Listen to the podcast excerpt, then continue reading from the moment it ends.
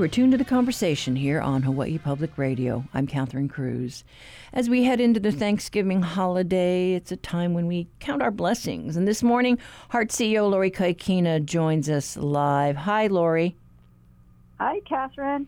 I'm so glad that uh, you could carve out some time for us. And you know, I think it was a week ago that you folks uh, were breathing a sigh of relief because we had a close call. Some vandals uh, got uh, uh, too close to some high voltage equipment.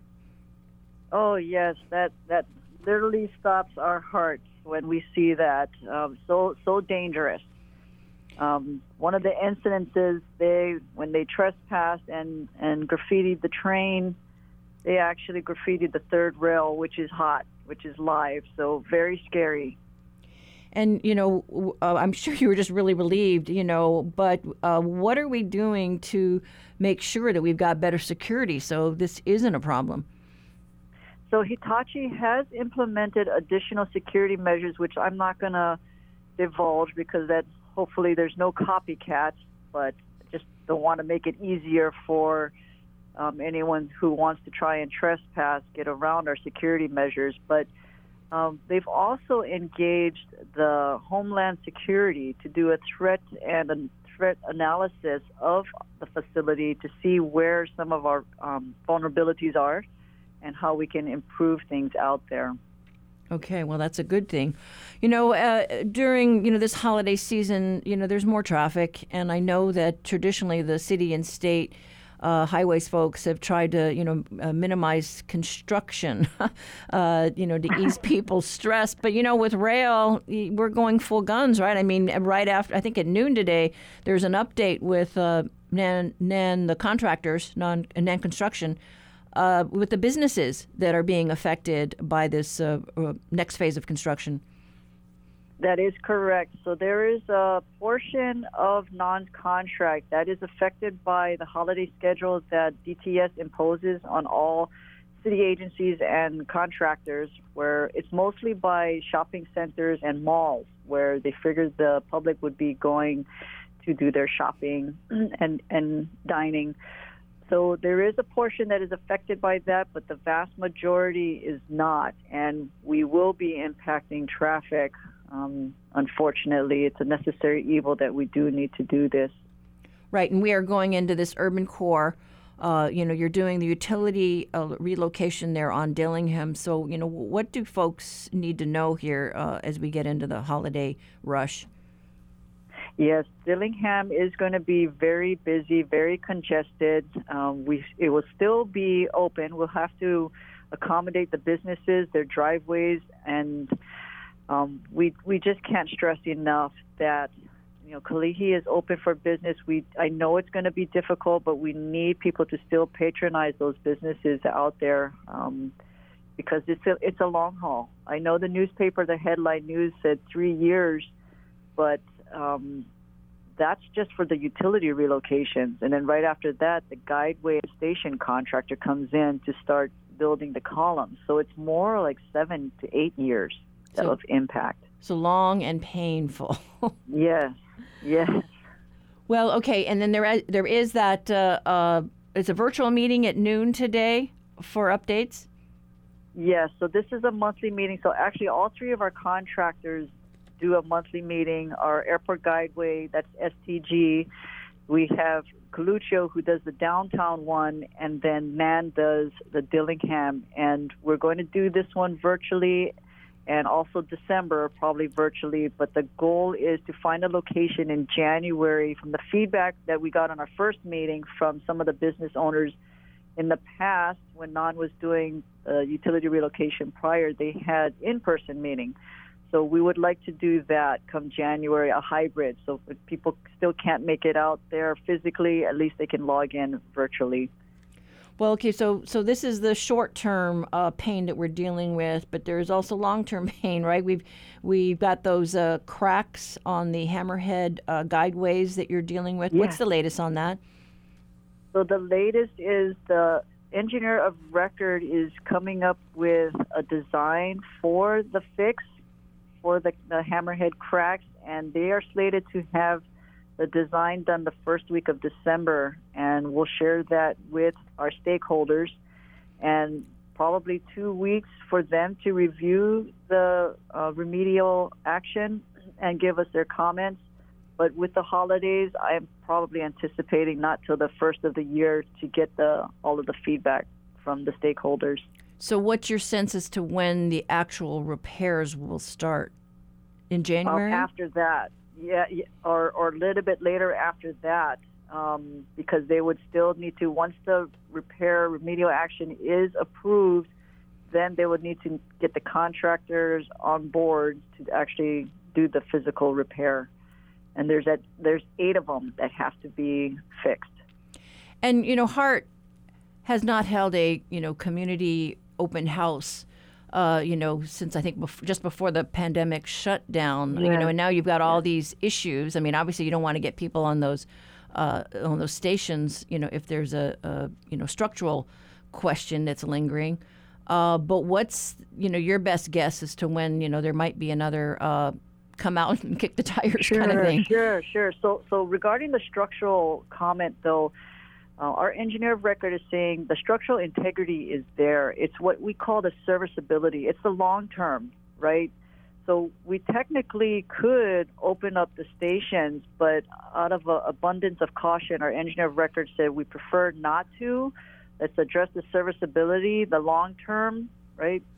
Um, and and also once we open, we will and we try to do the construction remediation fix after we're open, that just causes much more complexity. So that's why engineer of record asked, please, let's just wait, let's get the design done, get the repair done, and then we'll open. So we are still trying to be optimistic that it'll be done uh, first quarter along with our trial running.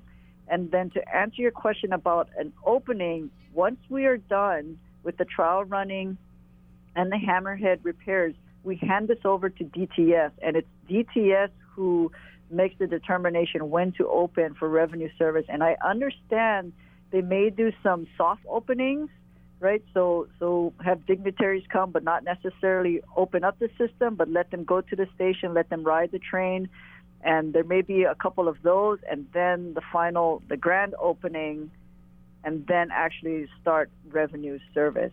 So that, those that's actually a DTS's uh, Kuleana to take care of. So that soft opening you think will be in the first quarter, hopefully? Um, maybe after that. So if okay. we hand this over to DTS, let's say, yeah, end of March, they're they're going to need time. So they're kind of stuck in that they cannot, they can only pre-plan so much, but until Hart can give them a go-ahead, okay, we think we can hand this over to you March 31st. They're probably going to need uh, maybe a couple of weeks to a month to to plan their soft openings and grand opening and well, give people time to get here. Yeah, well, you know, um, I know that uh, we're going through uh, a, a, really uh, um, complex phase, but I don't know. What are you most thankful for going into this holiday season with oh, Rail? Oh, very, very good question. Um, uh, we we had a little get together over here at Hart um, unexpectedly, and I was asked that that very question, and I really just cannot thank the Hart team enough. You know, there's so many external pressures, whether it's the public, the media, all of our stakeholders. It, there's a lot of pressure on us, and when I'm here at Hart, the support I, I, I receive from the Hart team is just it's incredible, and they're trying so so hard to work hard and and change the public perception. We have a long way to go. I yeah. understand that, but I'm just thankful for what's been done so far to try and help change things and make things better for the community. All right. Well, thank you, Lori, for doing what you do, and uh, thank you for the staff. Uh, uh, they better eat their Wheaties because, yeah, it's going to be a long, painful time. be, but thank, thanks thank so you, much. Captain. Thank you. Aloha. Happy Thanksgiving. That was Lori Kahikina, CEO of Hart, talking to us about this next phase of construction and the next steps to get our train operational.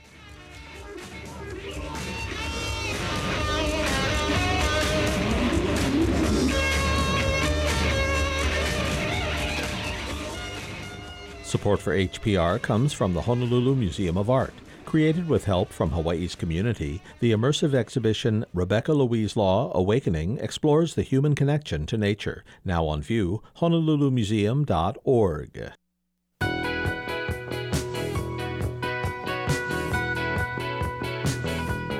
I'm Bert Lum. Today on Bytemarks Cafe, we catch up with the Hawaii Sea Grant College. We'll find out how the recent exhibit Resiliency explores the intersection of science, education, and art. That today at 6:30 p.m. on Bytemarks Cafe.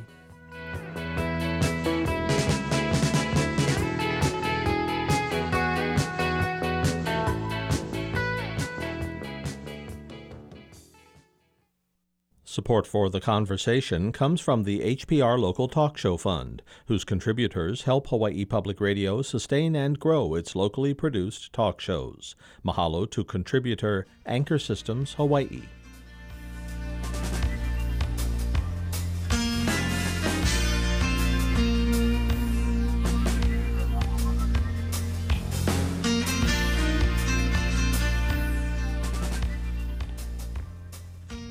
Centers for Disease Control and Prevention released the latest data on overdose deaths in the U.S. For, from the first half of this year.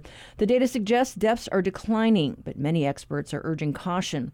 According to a report from HIDTA, Hawaii's high intensity drug trafficking area, there were 48 overdose deaths in our state in 2021. 22 were on Kauai, nine attributed to fentanyl. So, what starts people, especially our youth, down this path of addiction? What are the red flags for people who are abusing fentanyl or other illicit drugs? The conversations Russell Subiono sat down with Aaron Hoff, the founder of the Keala Foundation on Kauai. Hoff is a recovering drug addict who's been clean and sober for the last 25 years. His foundation focuses on educating youth about the dangers of substance abuse and provides a safe community where they can find opportunities for a healthier lifestyle. You have all these headlines recently about pills laced with fentanyl, the DEA warning parents about brightly colored fentanyl pills meant to target our youth. What's new? What what have you guys been seeing?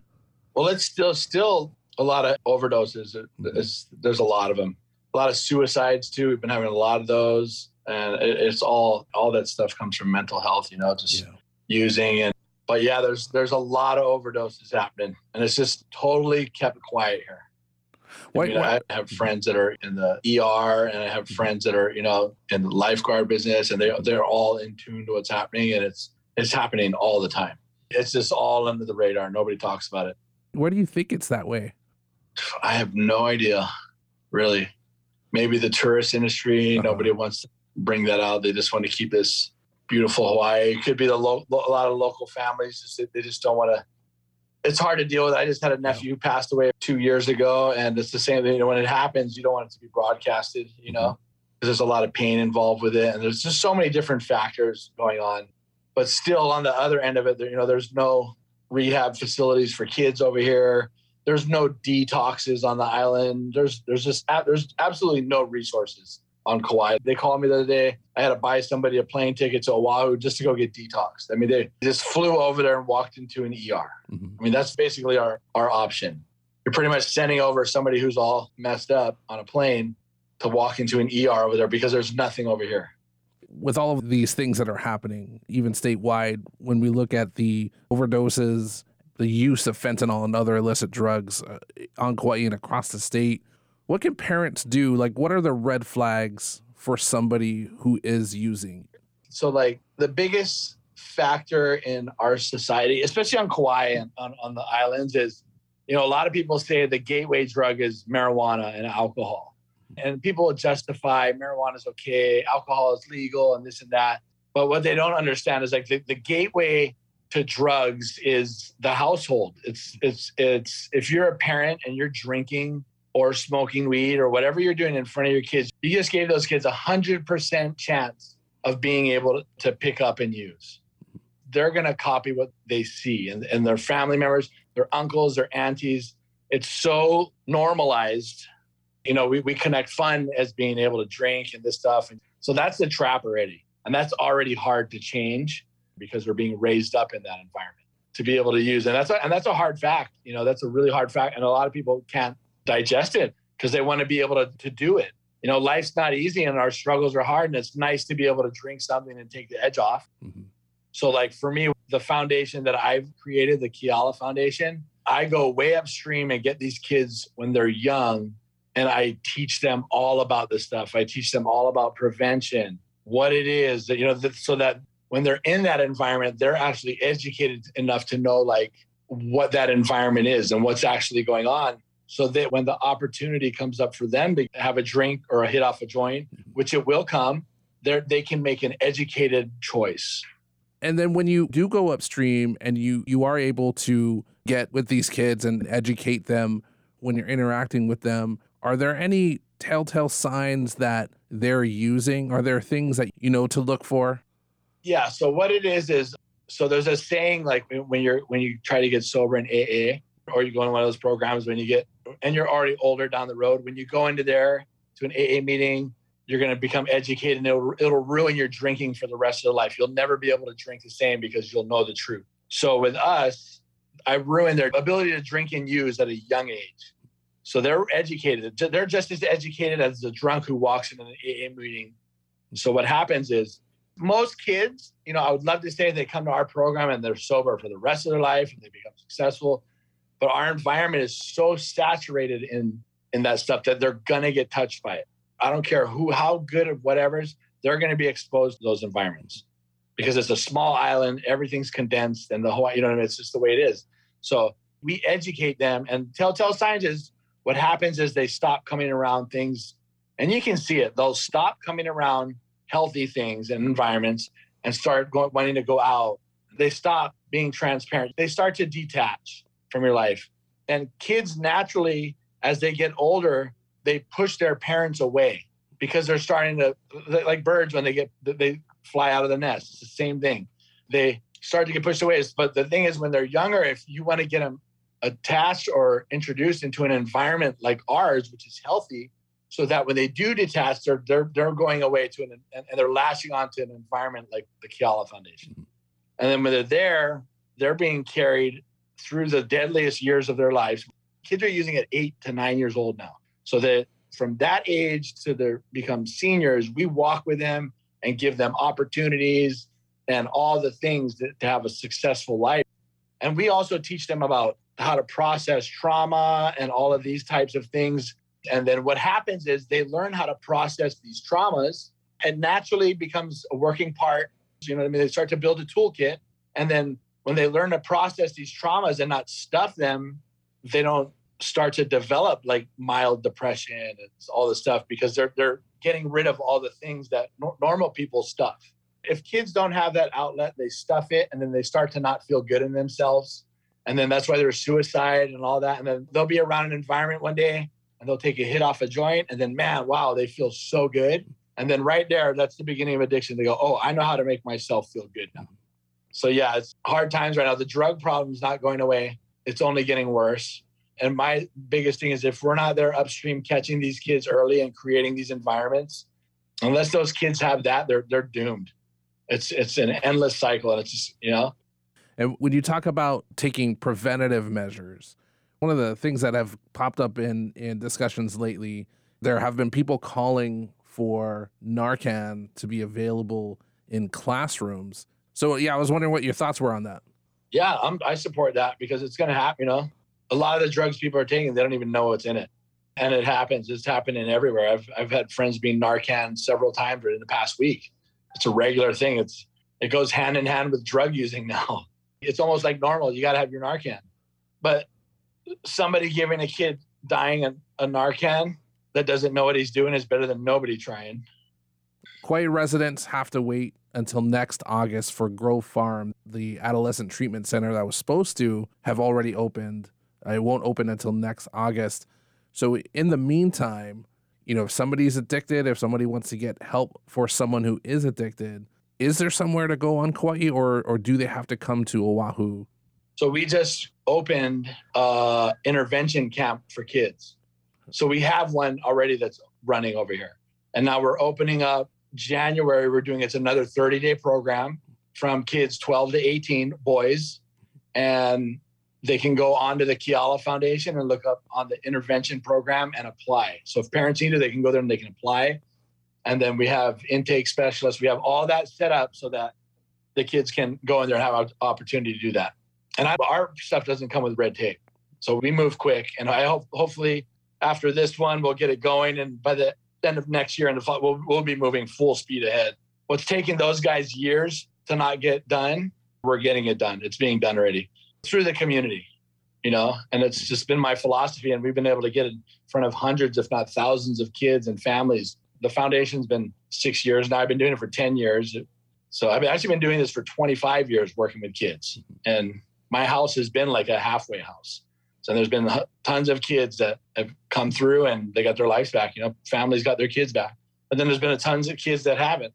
You know, but at least for that, that's available now.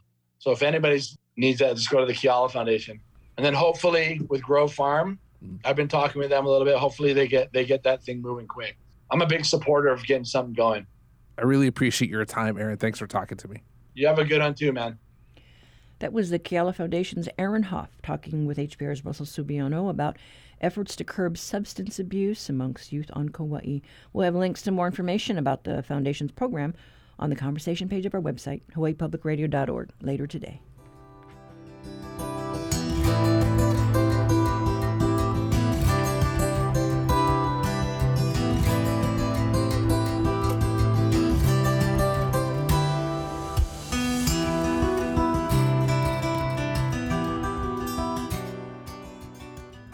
Hundreds of residential high rises have failed to meet acceptable fire safety standards. That's the subject of today's reality check. Honolulu Civil Beat Politics and Opinion Editor Chad Blair on the line today. Good morning, Chad.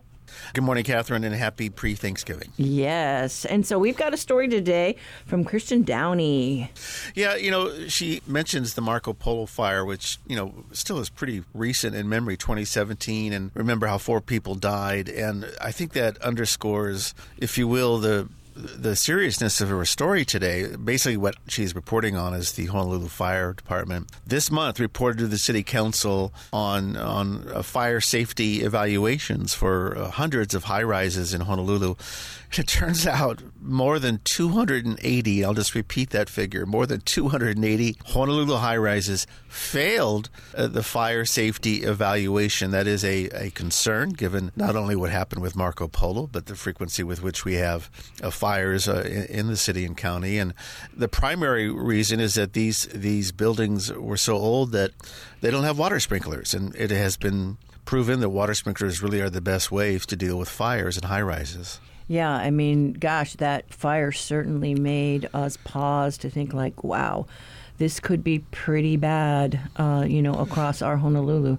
Yeah, the story, uh, she really did some great background, Kirsten did. Uh, by the way, we're talking about buildings that are 75 feet or higher uh, and these are buildings primarily, not exclusively, but most of them were built in the 1950s and the 60s and the 1970s. And because of that, they didn't have to adhere to that 1975, I believe that's the year when water sprinklers were required. What they did is they grandfathered those buildings, or many of them, in and uh, there really hasn't been much effort to retrofit many of them because, as you can imagine, it's very costly thousands of dollars for the apartment and condo owners. Here's another detail that really caught me by surprise in Kirsten's story. Another problem is the furniture for some of these these units. There, it's it's um, old wooden furniture, furniture with cloth fabric, cotton fabric, stuff that's not flame retardant, if you will, like more modern uh, furnishings. And, and that only adds to the, the risk in these older buildings.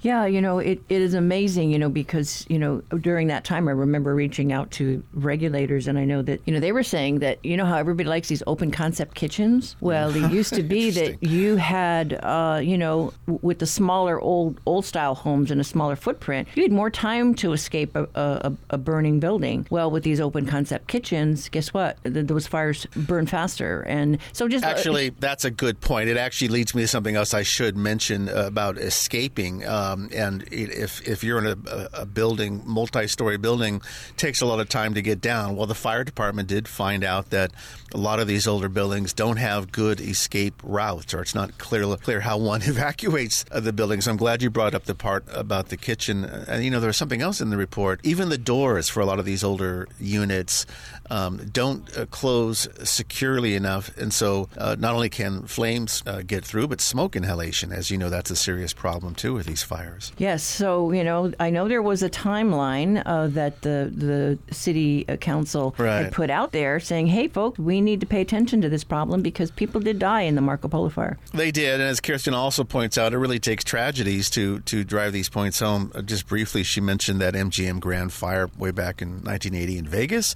After that, a lot of Oahu tel- hotels retrofitted, got the sprinklers in. But really, again, that's beyond the uh, financial capability of so many apartment and condo owners. And even though the council has been urging, there is also opt-out options regarding those safety evaluations and how to how to keep living in a building without a water sprinkler. Well, it's a sobering story, but something that's important. So uh, uh, thank you very much uh, for highlighting this. But thanks, Chad. Thanks, Catherine. We've been talking to editor Chad Blair for today's reality check. To read Kirsten Downey's story on this issue, visit civilbeat.org.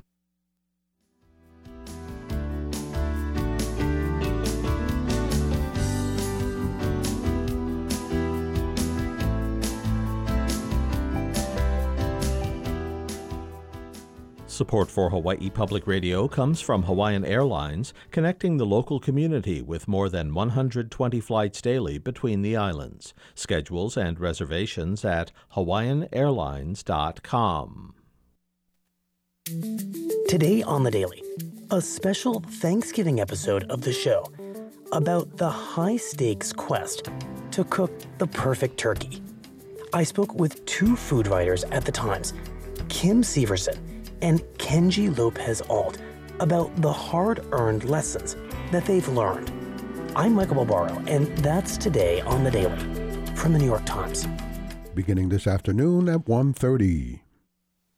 Support for the conversation comes from the HPR Local Talk Show Fund, which helps Hawaii Public Radio sustain and grow its locally produced talk shows. Mahalo to contributors Namea Hawaii and PCAT, Pacific Center for Advanced Technology Training.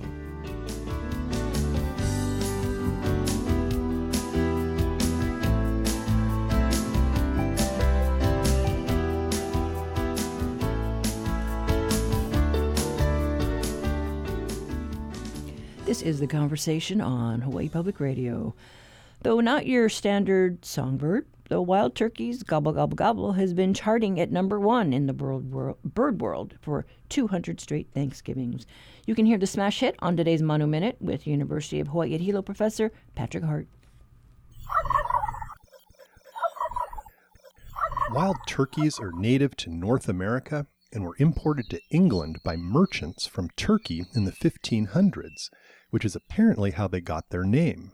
Also known as pelehu in Hawaiian, they're the first birds brought by Westerners to Hawaii way back in 1788.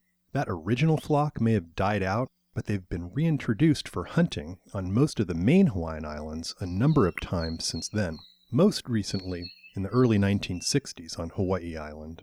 Today, wild turkeys can be regularly seen in open woodlands and pastures, usually at higher elevations on most of the islands.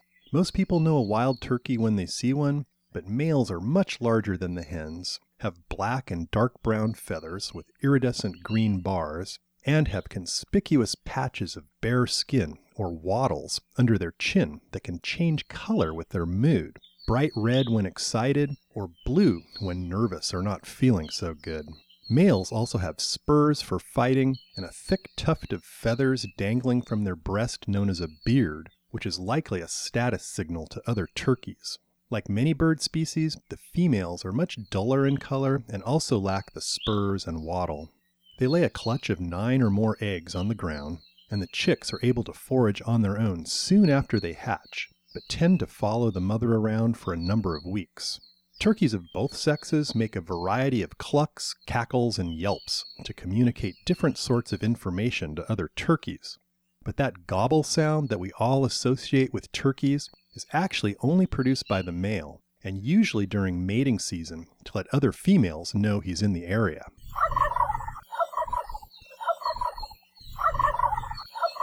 Turkeys mostly eat tender green plant shoots, as well as various seeds, fruits, grain, and insects. Because they tend to only be found in disturbed grasslands and woodlands, they likely are not a major spreader of invasive plant species into our native forests like other game birds, such as the Kalij pheasant. Turkey hunting season is mostly for a month or two in the spring and is popular with both local hunters and tourists, though word is that it takes a decent chef to make them taste good. Otherwise, they're fairly bland, tough, and rubbery. As a bit of a side note, there's been strong scientific evidence over the last couple decades that birds are actually feathered dinosaurs, which means that all dinosaurs didn't actually go extinct. Even more recent phylogenetic evidence shows that the birds most closely related to feathered dinosaurs are in the order known as Galliformes, which includes turkeys. So, when you see a turkey in the wild, you might imagine you're looking at a modern day dinosaur. For Hawaii Public Radio, this is Patrick Hart from the UH Hilo Department of Biology. Support for Manu Minute comes from Ken and Patty Kupchak for the Friends of Hakalau Forest National Wildlife Refuge, committed to helping preserve, protect, and restore the biological diversity of Hawaii Island. friendsofhakalauforest.org.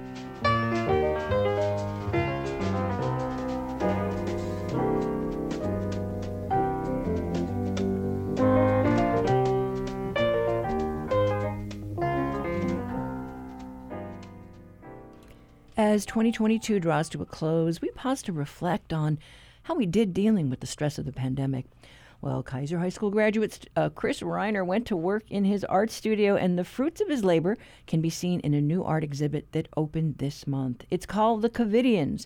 It's up at the Hipster Arts and Letters Gallery in Chinatown on Nu'uanu Street through the end of the year. It is thought provoking, humorous, and well, it's healing. As we walked in, patrons were already engaged in discussion with the artist himself. There are a series of pieces, and the question posed was if there was one in particular that he thought symbolized his show. That's called raining COVID, R E I G, raining COVID, because it has clouds that are covered in all the little COVID dots, and that material is is throughout the whole, all the pieces of COVID, and the the character is holding, uh, the guy's holding a rain ca- uh, rain gauge, Yeah, yeah. and the the woman's holding an umbrella, feeling if there's more drops, more COVID coming, and the rain gauge on the bottom says March 2020 when it started. Then it goes to March 2021. Then it's March 2022, Right. and then it's overflowing, Right. and we're going into more, and we're all really, really tired of it. I actually like the technical side of things that you do. I think that's good. Instead of keeping it flat, the fabric scrunch up a little bit. I think that's a nice touch. Yeah. Yeah, But that was a, that's just a matter of, I, I used 600 yards of thread to make the piece. Yeah. And so all that sewing made the fabric pull in like that, yeah. Things that happen, uh, great. Organically, yeah, Great yeah, organic, yeah, yeah. accidents. Or, Right, right. Oh, good, good stuff, man. Thank you so much for bringing your stuff Oh, here. yeah, thank you for coming by. yeah. That show features a number of three dimensional political pieces. It's food for deep thought. Reiner likes to work with obtainium, and if that term is new to you, it's found objects, something he discovered in art school and took to heart. He explains how it all works. At my shop, I have 50 bins of obtainium that I have pictures of what's in each bin. And then um, I have a map of where each bin is so I can tell, uh, tell what's where and what I need to go to. So, not wasting lots of time, but having a library of obtainium requires space. So, it definitely takes up space. But at least it's orderly, right? Uh, yes, uh, yeah, yeah. You definitely get to be discerning about what you collect and leave behind. Sure. So tell us how the Covidians came about. So I started in early Jan. Well, I guess yeah, it was about January or February of 2020, and I started working on this first piece over here. All of a sudden, COVID hit. Everything shut down, and because that was in my head and everyone's head, attached a mask to this figure, on balancing on this chair and all of a sudden it just started this series over this period of time. It was over a two year period of time of, of COVID. And this one has a, a silhouette of a figure balancing on a chair and has a mask on that's covered in little COVID dots. And on it's uh, the chair is tipped over. He's holding on to the chair, and there's a sugar cube at the top of the chair. And if the figure goes towards the sugar cube, the whole chair is going to tip over. Well, the seat of the chair has the Hawaiian Islands, and when COVID hit We were completely shut down, couldn't go inter island, couldn't go nationally. There's monofilament fishing wire, and it's on a map, and it's kind of like we were in an invisible prison uh, uh, for good reason, I think.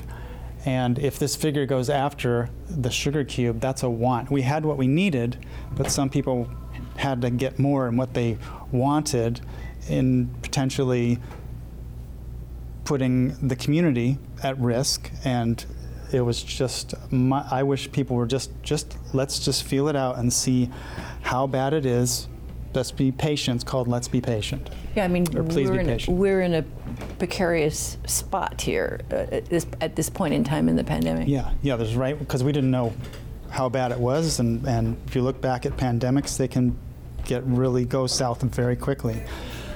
So that's where that's where that piece just happened to go with where we were. Well, it's fun that you've had people come through this gallery and engage with you about what you produced here and what you were trying to illustrate during these different points, you know, over these couple of years. It's great that people have an opinion, or it's it's creating them to ask questions about the work, the time period, what it was inferring in the work. This is called A Trip to the Earth. This was the second in the series, and this was in the summer of 2020 when it was really bad. New York, especially, was bad. There were a lot of deaths happening, and I had heard about this couple that was sailing, and they were you know, out for a month or something, and they then they came into a port, and all of a sudden they couldn't get off their boat because COVID had spread all over the planet, and it made me think about. Well, what if people lived on the moon and they came down in their spacesuits and thought, okay, well, this is great. I can take off my spacesuit and walk around, but they still have their spacesuits on because it's so bad. And this character is pointing at COVID coming over the hill. And the land is made of maps of the United States. And on the uniforms, it says Covidian 1900 120, 2020. And if you look inside each of these helmets, you'll see a mirror and your reflection. But if you look around the sides, you'll see lots of gatherings of people and COVID spreading rapidly. It's one thing to have a major event in your community or your state or your nation, but to have a, a situation globally, many generations, it's not just doesn't happen to every generation, it happens once in a while. So it's interesting period of time. So after that craziness happens in that, that summer, all of a sudden we have an insurrection happens in the middle of our craziness with COVID. And so this is an airplane that it's motorized. It goes around in two revolutions per minute. And these pieces are roughly four foot by four foot. They're, they're pretty large and they come out from the wall. This one comes out 13 inches, I think, from the wall. And it's made with Capiz placemats, shell placemats from the 60s. And this plane has a mask on. It's kind of basically our nation. And it shows on the left wing of the airplane, there are the solidly blue states that are stitched in to the wing, and on the right side are the solidly red states. And on its tail, there's George Washington and the Capitol building, kind of trying to keep the plane afloat in with democracy. And on the tail, there's a a, a star like that, that's on a Russian airplane, uh, trying to steer our elections and democracy as well. And on the very top, connected, pulling on the right wing, is a kite, and the kite says 45, President number 45, and there's a crown on it, and it's destabilizing the plane as well. So it's trying to stay aloft, and it's still aloft, but uh, it's it's in my opinion and others, it's a little shaky. Okay, there you go. And then the title of this one is uh, Dissension by Insurrection. I started it in January and I finished it in July 21. So what is this one? So this is the fourth in the series. This is Invertus Covidus, Covidius, and this one is basically the optics of COVID. So this is after the insurrection, and then it really things really turned political that year in 2021. This is an eyeball and the eyeball is looking at a giant COVID ball. And so the refraction of the image of the COVID ball goes into this uh, giant eye, which is a, an old fishing float. And on the upside down part that's in the eye, there's a, a syringe for shots, and then a three-legged donkey. The Democrats weren't haven't quite getting it all together. And then on the, on the top of it, you have another syringe that has an X, you know, no shots, no masks, and a dice, which I think we were gambling with lots of things, for better and for worse. And then uh, there's an elephant that's lost its head, that's on a spring, that's just not together. And then there's a mirror that you see yourself, because we're all a part of it, and we all have a opinion about all of these things. And I think you see where my opinion is, but. So, so things that are up on the top of the ball are refracted upside down, and things that are on the bottom are right side up inside the eye. So that's where I think of. And what is this one called? This one is called Invertus Covidius. And that particular piece, playing off the optics of the pandemic, was my personal favorite. We have been featuring the work of artist Chris Reiner, who settled into a studio in Waimanalo during the pandemic to produce the Covidians. We hope what you heard gets you down there to see for yourself. It helps to put what we just went through in perspective. Reiner calls himself a political junkie, and his thought provoking art pieces are the products of the pandemic. The show runs through January 7th. Stick around, we check in with his little sister. Julie Reiner is next in our show. She's spreading her creative wings with a new bar and a new Netflix show.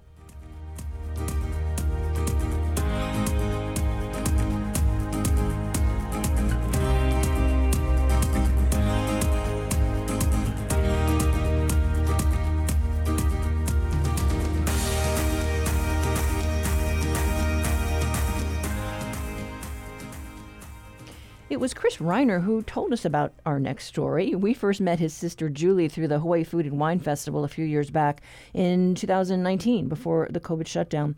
Chris was happy to share that his little sister made a debut on Netflix just before his show's opening. Julie Reiner is one of three mixologists on a show called Drink Masters. It's a cocktail competition a la British Bake Off. But Mary Berry, move over. Judge Julie's at the bar. Here's a clip. Welcome to Drink Masters. In this competition, push your skills to the limit to create masterpieces of liquid art. There's a hundred grand on the line. And the life-changing title of Ultimate Drink Master. Bartenders today are taking a much more culinary approach to cocktails. I have a lot of wild ingredients. So well done, so awesome. This is the future of mixology. I'm feeling like they're going to change it up. Something's going to happen. I want to win really bad. Time's up. The first Drink Master is. Drink Masters on Netflix now. We caught up with Reiner yesterday at her new bar in Soho called Milady's. It just opened last month.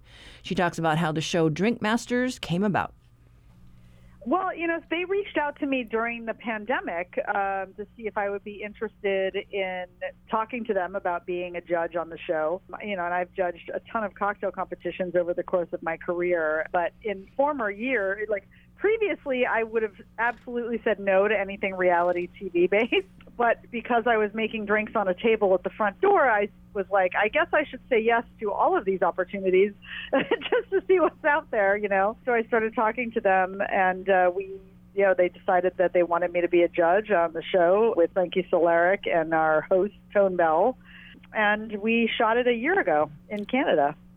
We've seen the popularity of the, you know, the the great British Bake Off, right? And that's uh, got such a huge following. And so, yeah, the the fact that you have a mixologist a competition uh, is pretty fun. Particularly, you know, it's rolling out during the holidays. Yeah, for sure. I mean, you know, yeah, this is definitely the time of year that people do a lot of imbibing and know, I think it's great. It's shining a light on the culinary techniques that bartenders use and you know, people oftentimes they go into a bar and a drink, you know, they order a drink off of a menu and they really don't realize all of the different things that actually go into making that cocktail. You know, we we create a lot of these things ahead of time and you know, a lot of things happen in the kitchen and we're creating syrups and foams and you know, all sorts of different infusions um and uh, we make it look easy, but it, there's a lot uh, of time that's put into it. Well, I think when we last chatted with you, it was for the Hawaii Food and Wine Festival. And Yeah. oh, I'm trying to think now. Was it egg whites that was uh, uh, being used in one of those concoctions uh, for that festival? Gosh, well, I do different drinks for Hawaii Food and Wine every year. so this year I, I have I did not do any cocktails with egg white, but yeah, every year it's, it's a different drink. So, what's the I don't know the darling ingredient in your field these days? You know, because there's always new things that are coming up. I can tell you that mezcal and tequila are still very, very popular. You know, uh, the the egg white that I did in, in that cocktail was I, I like what the cocktail that I demoed on the show is a Clover Club cocktail, which is our house cocktail at my bar, Clover Club, and um, that has egg white in it. Uh, just to give it texture and you know like a creamy mouthfeel. Um, but yeah, I mean you know it's seasonal really. I mean I know Hawaii is not quite as seasonal because the weather is pretty much the same all year round.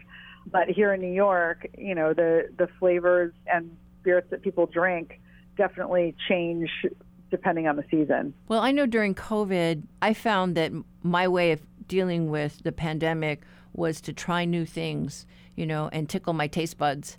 You know, so I was always looking for for something interesting uh, that would just, you know, make my mouth go zing. But I don't know, uh, anything recently that you've come across that was exciting to you? There's a lot of martini variations out there right now. People are really into martinis these days. So, you know, I generally tend to order a house, whatever the house martini is when I go into places. I can also tell you that the espresso martini is making a serious comeback. we, uh, I think we made 60 of them last night here at Milady's. It's crazy uh, how many people are, are drinking uh, espresso martinis. But yeah, you know, I for me when I go into a bar, I sort of try to look at the menu and see what their favorites are and and the the things that are their house signatures, and that's what I like to to order.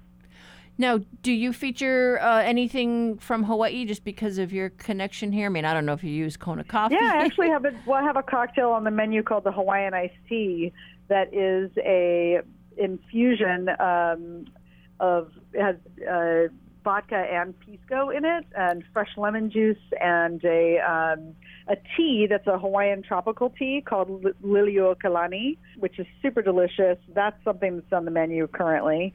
And in, you know, in the summertime, I always uh, have mai tai variations and you know, I use a lot of lilikoi and guava and coconut and those sort of flavors because I grew up with them, you know. with this show, then you know you get to uh, try the different drinks concocted by the um, contestants on there.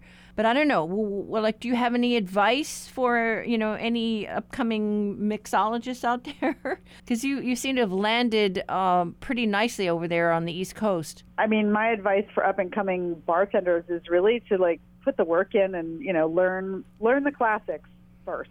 Uh, I think you know oftentimes people want to jump to doing you know fun things with smoke and you know dry ice and all sorts of things, but you know study the classics and learn why these recipes that are three ingredient drinks and why why they work as well as they do so that you have the foundation before you start trying to create your own cocktails. In Hawaii there there's a brand new cocktail bar that just opened that I'm really excited to check out. I, I met some of the people involved while when I was there for Hawaii Food and Wine, but it's called Talk in Kaimuki. So it's where Coffee Talk is and I guess they are they just kind of turned it into a little cocktail bar. So I'm excited to go check out some of those drinks, and that's something that for your Hawaii listeners to really get out there and uh, go check out. Okay, well, that's in my neighborhood, so that's definitely on my Yeah, list. go. Uh, but yeah, you know, I mean, there, there are places that open every day. You know, uh, I think there's a new a new bar over at Halekulani, but you know, places open and close all the time. How is it in New York? I mean, you know, because people think, oh my gosh, you know, you're in New York, you've made it. It's just, um, it's crazy that that uh, you know you've gotten such great exposure and uh, you know you're at the top of your field. Yeah, I mean, doing business in New York is hard, um, as one would expect. But um, but yeah, I mean, it's the kind of thing where if you you know there, there re- there's a reason that they say if you can make it here, you'll make it anywhere because it's difficult.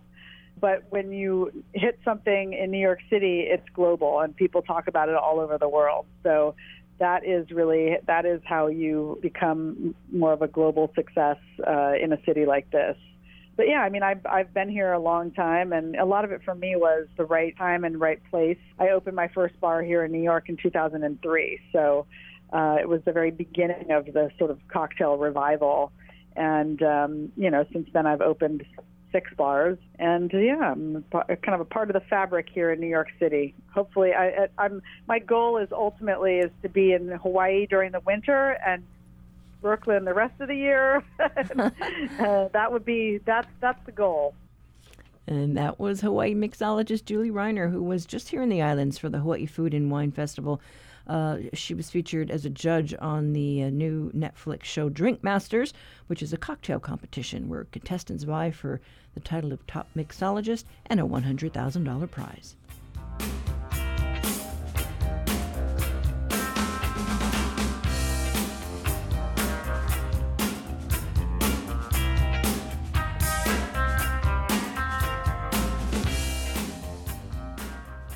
And thanks to the Reiners for those stories. We do have to go now. We're going to take a break for the Thanksgiving holiday, but we will be back next week, Monday. What are you thankful for? Here's Stephen sharing what he's grateful for. Aloha, my name is Stephen West. I live in Pukalani, Maui. Things I'm grateful for this year is definitely for the ability to serve others, to be a blessing to them. I'm grateful to our new incoming president, Chris West, for the ILWU that has supported me to help others and most definitely grateful to my family that supports me and you know their sacrifice time away from me every moment I'm I'm so appreciative of the time that I spend with them. Take care. Aloha. Thank you so much, Stephen. So, what are you thankful for this holiday season? Record something on our talkback line, 808 792 8217, or share on Facebook or email. Want to listen back to something you heard today? Find all of our shows archived online. Happy Thanksgiving, everybody. I'm Catherine Cruz. Join us next Monday for more of the conversation.